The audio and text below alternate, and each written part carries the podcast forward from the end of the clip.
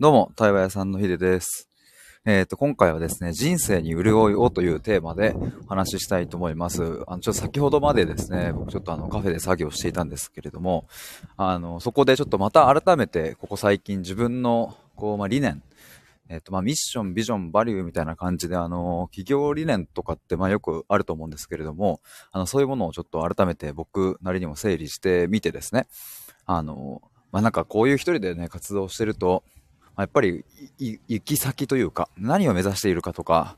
えどう過ごしていくかっていうのがね、やっぱりこう、いろんな日々やりたいこととか、あ、こういうこともやってみようとかってなってくると、まあ気づかぬうちになんか徐々に徐々にこうずれていくみたいな感じがあるので、まあ、やっぱりこう言葉として置くの大事だよなと思って、えー、先ほどまでそこをちょっと整理していた時に、えー、このまあ人生に潤いをっていうのが、まあ、一つ出てきたので、えー、これについてちょっと話してみたいと思います。えっ、ー、と、最初にちょっとお知らせなんですけれども、あの、ちょっと連日、あの、お伝えしているオンライン対話会、え4月1日の夜9時からやる対話会なんですけれども、えっ、ー、と、またもう一人お申し込みいただきまして、えっ、ー、と、今参加者の方2人確定しました。ありがとうございます。で今回定員4名でやるので、残すところあとお二人募集なんですけれども、えっ、と、今回のテーマはですね、あの、自信、あ、自信ですね。自分をか、自分を信じると書いての自信です。あの、まあ、前回の3月1日の対話会はですね、自己肯定感についてやったんですけれども、あの、まあ、今回もね、あの、その時と同じように、えっ、ー、と、高め方、自信の高め方とか、そういうことについて話すわけではなく、あの、そもそも自信って何だろうみたいなことについてみんなで一緒に深めていくっていう、そんな感じの対話会になってます。まあ、なので、何か正解を出そうみたいなことでもないですし、え、むしろ、それぞれの違いを楽しみながら、あ、そういう意見もあんのね、みたいなことを、あの、一緒にこう楽しく話せたらいいなと思っております。えー、参加したい方はですね、えっ、ー、と、僕の公式 LINE から対話会参加したいですと、一言メッセージくだされば、それにて受付終了ですので、えー、ぜひ、え連絡お待ちしております。詳細概要欄にリンク載っけておきます。っていうのと、もう一個、あの、対話のプログラムですね、100日間の対話プログラムなんですけども、えこちらは2人募集していって、こっちは、えっ、と、1人確定しておりますので、え残すところあと1人になります。こちらも概要欄のリンクから覗いてみてください。えー、ということで、えー、今回の本題にちょっと入っていきたいと思うんですけれども、あの、まあ、人生に潤いをっていうのは、なんかま、僕の、えっ、ー、と、ま、理念というかね、ミッションというか、ビジョンというか、まあ、ちょっとあの、いろいろ難しいんですけども、なんか一言で端的に表したらどうなるかな、みたいな、あの、ことをさっきこう言葉にしてみたんですよ。あれだな、バリューってとこだな。ちょっとこれ何かっていうのをミッション、ビジョン、バリューってよく企業理念ってあるんですけど、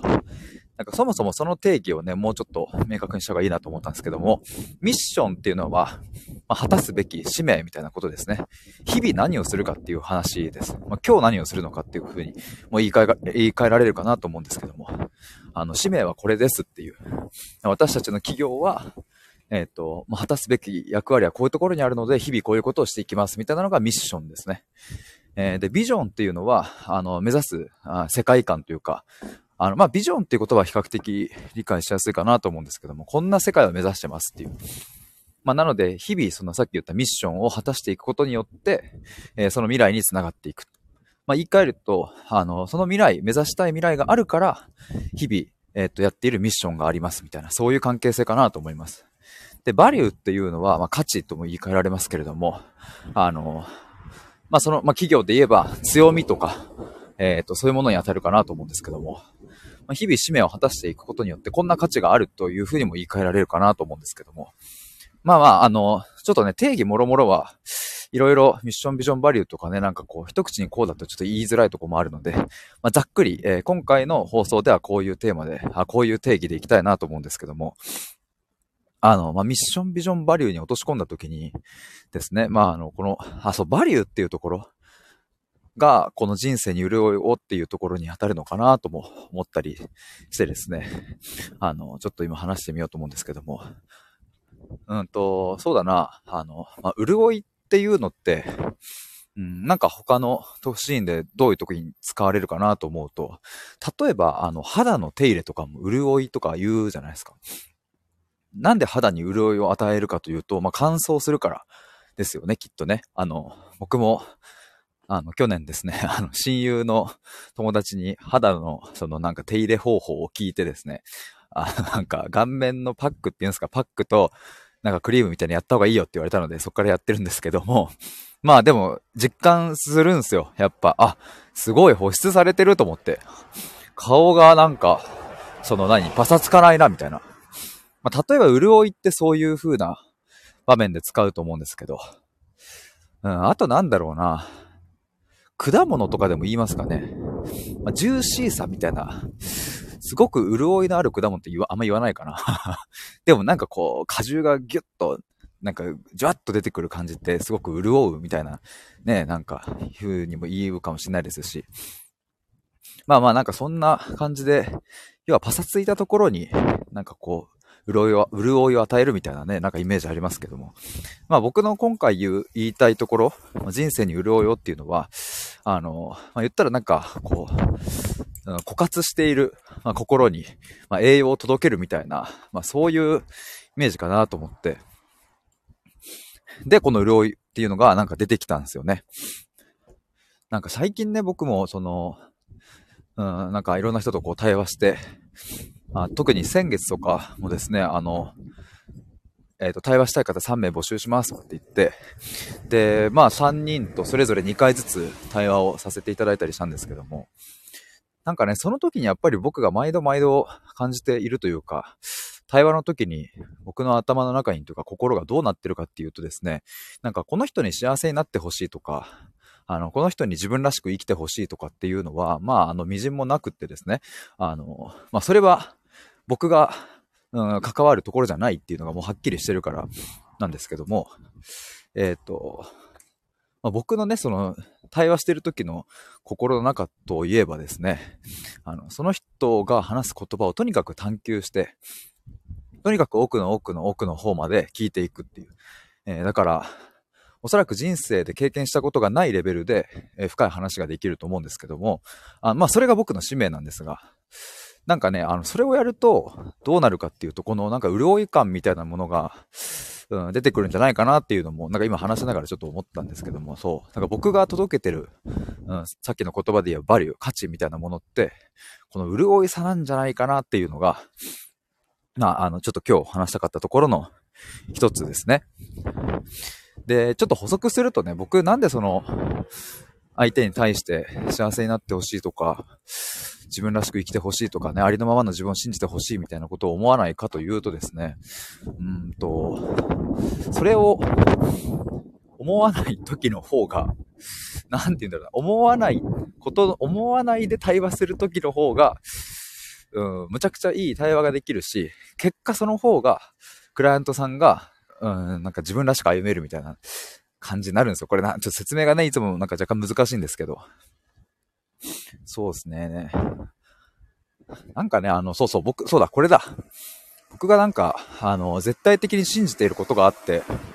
やっぱりそれはですね、なんかその、うん、あなたが持っている、なんか本来の、なんかこう、自分の人生を自分で動かせる力みたいな、それをね、僕はなんか心から信じてるんですよ。だからなんか、あの、僕が、そのクライアントさんの幸せを別に願わなくたって、えっ、ー、と、その内なる力みたいなものがね、ちゃんとこう、蘇ってきたら、まあもう、あの、勝手に歩めていくっていうのが、もう僕の今までの対話の経験だったり、まあ、もろもろからね、分かったので、だからなんかね、そういう願いはない。っていう感じですかね。ここら辺なんかいつもね、言葉迷うんですけれども、まあだから、あの、今回、今日の冒頭でも話した100日間の対話プログラムとかも、YouTube の動画で説明したんですけども、あの、このプログラムの目的とかゴールっていうのはないですっていう。ないんですけども、じゃあ何なのかっていうと、まあ、人生で一番考えたり、悩んだり、まあ、そういう100日間にしようぜ、みたいな感じなんですよね。でもなんかそれこそが、いや、僕たちに人間にとって最も充実する時間だなと思いますし、あの、まあ、シンプルに楽しいっていうね。だからなんかね、イメージすると、こう、なんかさ、なんだろう、まだまだ売れてない、こう、芸人だったり、俳優だったりがさ、まあ、僕はその世界知らないので、勝手なイメージですけど、なんかこう、夜さ、わかんない、下北？わかんないですけど、そういう、あの、ところで、夜な夜なさ、いや、俺、俺たちどうやって売れてこうかみたいな。いや、全然まだね、バイトして、えっ、と、日々の生活も苦しいけど、でも絶対売れようぜみたいな感じで、なんかこう、なんか語り合うみたいなね、夢について語り合って朝まで飲んで、ね、5時になって、うわーみたいな、じゃあ今日頑張るかみたいな 感じのなんかその、その雰囲気、なんかそういう時間ってさ、やっぱ大人になると、なかなかないと思うんですけど、まあ僕もあんまないですね、そういうのは。ないけど、でも、その時になんか満たされているものって、まあ確実にあるなと思って。で、その時に満たされているものって、まあ現代のなんかこう、諸々のサービスではなんか埋めることができないところだなと思うんすよね。まあその役割を背負ってるのが結構アートとかだと思うんですけど、音楽とか、まあ芸術ですよね。なんか、あの僕、あの、レ・ミゼラブルのミュージカルを、まあ、生で一回見に行った時があって、あとライオンキングとかもね、あるんですけども、なんかね、もう冒頭で涙が出てきちゃうみたいな。あの、ライオンキングの冒頭のシーンで動物たちが後ろからわーって入場してくるとこがあるんですけども、なんかね、もうあそこで感動しちゃって。で、なんかもうそういう感動ってさ、なんかもう理屈ではないところで動くじゃないですか。なんか、まあ、僕がまああえて言葉にするなら、こうなんか命っていうものをめちゃひしひしと感じて、で、まあそれでなんかこう心が動いたというかね、まあ当時母親が亡くなる1ヶ月前とかだったんですけど、だから、その、まあ、死っていうものとかが割とこうもうすぐ迫っているっていうのが、まあ、あったっていう背景もあるんですけど、まあなんかね、心が動いたんですよ。あの、言ってしまえばね、あえてこういう表現しますけど、たかが動物たちの入場で僕は涙が出てきたっていう、いやもう本当に最高だったなと思うんですけども。でもなんかその時に、やっぱ心潤うんですよね。なんか、僕ライ、ライオンキングとか終わった後ね、なんかもうね、あの、人生最高のため息が出たんですよ。あの、ああ、みたいな。ため息って普通さ、なんかあまりいいもんじゃないじゃないですか、なんか。ああ、みたいな。でもなんかそのライオンキング見終わった後のため息はもうほんと人生最高で、心の中にいろいろこう蓄積されていたいろんな、うん、なんか重荷というかね、汚れというかがこの、あーっていう、そのなんか、ため息で全部外に吐き出されたような感覚もあって、っていうね、そんな日もあったんですけれども、まあ要はなんかその瞬間に、こう潤ったんですよね、とても心が。まあ肌と一緒っすよね、なんか。顔面パックをした後みたいな感じになって、まあ潤っていったんですけども。まあこれらの役割っていうのはやっぱりさっき言ったようにアートが担っているなと。まあアートっていうのもね、なかなか幅は広いというか、人によりけりだなと思うんですけども。なんかわかんない。例えばダンスを見に行くもそうかもしれない。歌手のアーティストのライブとかもそうかもしれないし、えー、絵画を見に行くとか、あの、もうそうかもしれないし、漫画とか小説とか本とかがね、もう全部そういうのも含めて、まあ要は人間の表現活動におけるもの、まあ、全てを指して今アートっていう風には言っているんですけども。でもなんかさ、そういうのってさ、その僕もさっき言ったそのライオンキングのあれを見た時に心潤いましたけれども、まあ心もね、肌、肌と一緒で、なんか今日この瞬間に潤ったとて、じゃあなんか、この先ね、あの、一生顔面パックをしなければ僕の肌は、あの、パサついていくわけなので あの、年とともにね。だからやっぱり、うん、なんかね、肌と一緒だなっていうのもちょっと今話してて思いましたね。まあ心も、それは何もしなければ、だんだんパサパサパサパサしてきて、うん、してくるしね。でもちゃんとね、こう定期的に潤いを与え続けていれば、もちろんパサつく時もあるけど、あの、まあ、常にこう、潤っていられるなと思うんですけども。で、えっと、ごめんなさい。ちょっとね、あの、説明がいろいろあっち行ったり、こっち行ったりになっちゃいますけど、まあ、その、アートっていうのは、それを、潤わせてくれる役割を守っているなって僕は思うんですけど、まあ、人によってね、あの、絵を見るのがいい人もいれば、音楽を見る人も、見るのがいい人もいれば、いろいろタイプはあると思うんですけども、まあ、そういう役割を担っているっていう。で、僕はね、ここにね、対話を追加したいっていうのが、まあ僕の思いというか、やりたいことというか、結構さ、そのアートっていうかそういうものってさ、なかなか、うん、なんだろう、こう、馴染みがある人はさ、自分が追いかけてる作品とか、わかんない。なんかそういうのがある人だったら馴染み深いかもしんないけど、ぶっちゃけね、僕はあの、新卒で働いていた、まあ、人材業界で働いていた当時、もうアートなんて知らん。もう、もう日々の業務大変だし、で、土日休みだけど、もう土日もなんか、もう疲れて別にそんなわざわざね、あの、ま、アートとか、まあ、自然とかもそうかもしれないね。自然とか。いや、わざわざ行く気もしねえ、みたいな、こともあったりするんですけど。だし、やっぱね、お金かかるしさ、それなりに。とか、いろいろなんか考えてたまあ、そもそもそういう発想もなかったんですけども。だし、なんだろうな、もっと言うと、こう、音楽とか、その、コンサートとか、ミュージカルとか、まあね、僕もね、ようやくその、去年、あの、ミュージカルとか行きましたけど、なんだろうな、こう、身近じゃないじゃないですか、多分、その、いや、今の時点で身近な人にとっては身近なんだけど、こう一般庶民というかなんだろうな、その、割と大多数の日本人にとって、こうなんか、こうプロの一流の音楽に触れるとかさ、そんなに日常茶飯事起きるわけじゃないじゃんっていう。だしね、もう一つはその、やっぱりこう、音楽にしろ、絵画にしろ、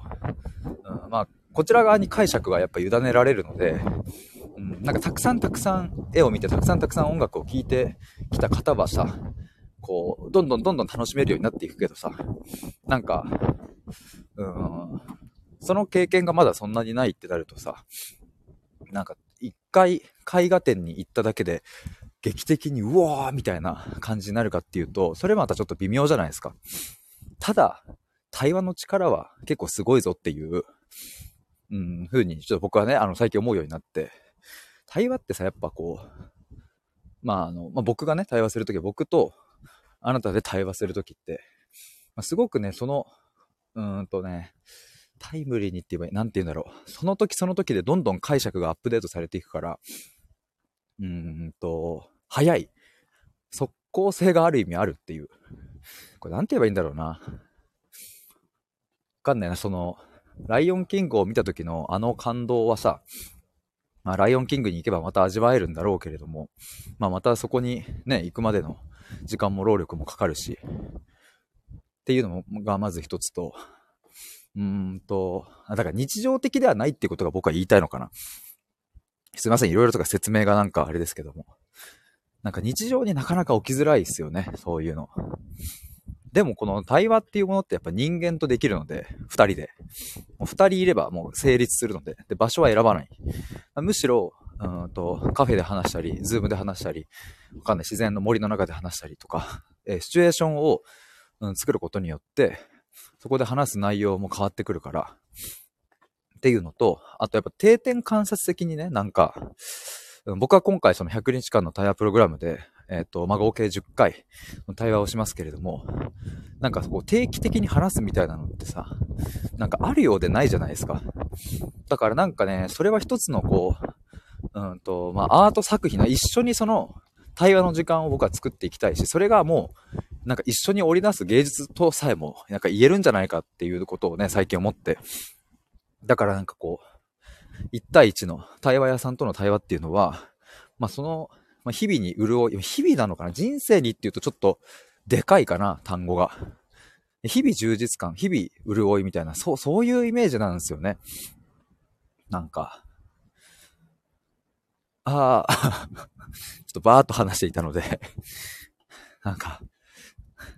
なんか、はぁはぁして、なんか息がちょっと上がってきましたね。すいません。ちょっと一旦ゆったりペースで話したいと思います。まあだから、うん、みずみずしさというかね、潤いというか、うん、そういうもの？だから、僕はさっき言ったように、なんかこう、僕の対話を通じて自分らしく生きられますとか、何かありのままの自分を認められますとか、そういうことをなんか主張したい気持ちはもう1ミリもなくてですね。てかむしろそんなことは目指してない。まあ、結果的にそうなっている人がでも僕は多いと思いますけど、僕と話した方がね、相手が。ただ僕が目指しているところは、うん、そういうものではなくって、なんかね、こう人間の内側に眠っている、てか本来持ってたんだけど眠ってしまったものをもう一度呼び起こす作業みたいな感じ？そこを目指してるんですよね。だから、あの、ライオンキングの時に涙が出たっていうのって、そう、あれそうだ。だからね、あの、日々使ってない筋肉を動かしたみたいなイメージなんですよ。なんかよくさ、その、よくさっていうかその、なんだ、普段やったことがない動きをすると筋肉痛になるじゃないですか。なんか、それの心バージョンみたいな感じかもな。普段使っていない心の部分を使ったから僕は多分そのね、ライオンキングの時に涙が出たし。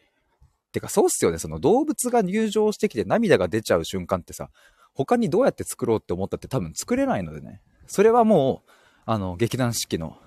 もうあの、プロフェッショナル集団の中にこうね、あの、劇場化もすべて、自分がそこに行ったから感じられたものであって、それに変わるものを、うん、別で用意するって無理だし、YouTube でライオンキング見たところで同じような感動は多分味わえないから。だから日々でも使ってない心の筋肉みたいなのを使ったから、その人生最高のため息につながったわけで。だそれをね、対話でも実現していきたいっていう、だからまあアートの位置づけなんですよね。だから、僕は何か問題解決をしたいわけではなく、うん、一緒になんかその、おお、犬、一緒にその、うん、悩みについて、なんか深掘りしていったりとかして、さっき言った内なる力というかね、うん、普段見過ごしている部分というか、そういう部分をなんか一緒に探していくっていうのがやりたいこと、まあミッション、ビジョン、バリューみたいななんかとこに繋がっていくなというふうにちょっとね、思いました。なんかこれあれですね、ちょっと僕今日このね、人生に潤いをっていうこのテーマで話したのはちょっと初めてだったので、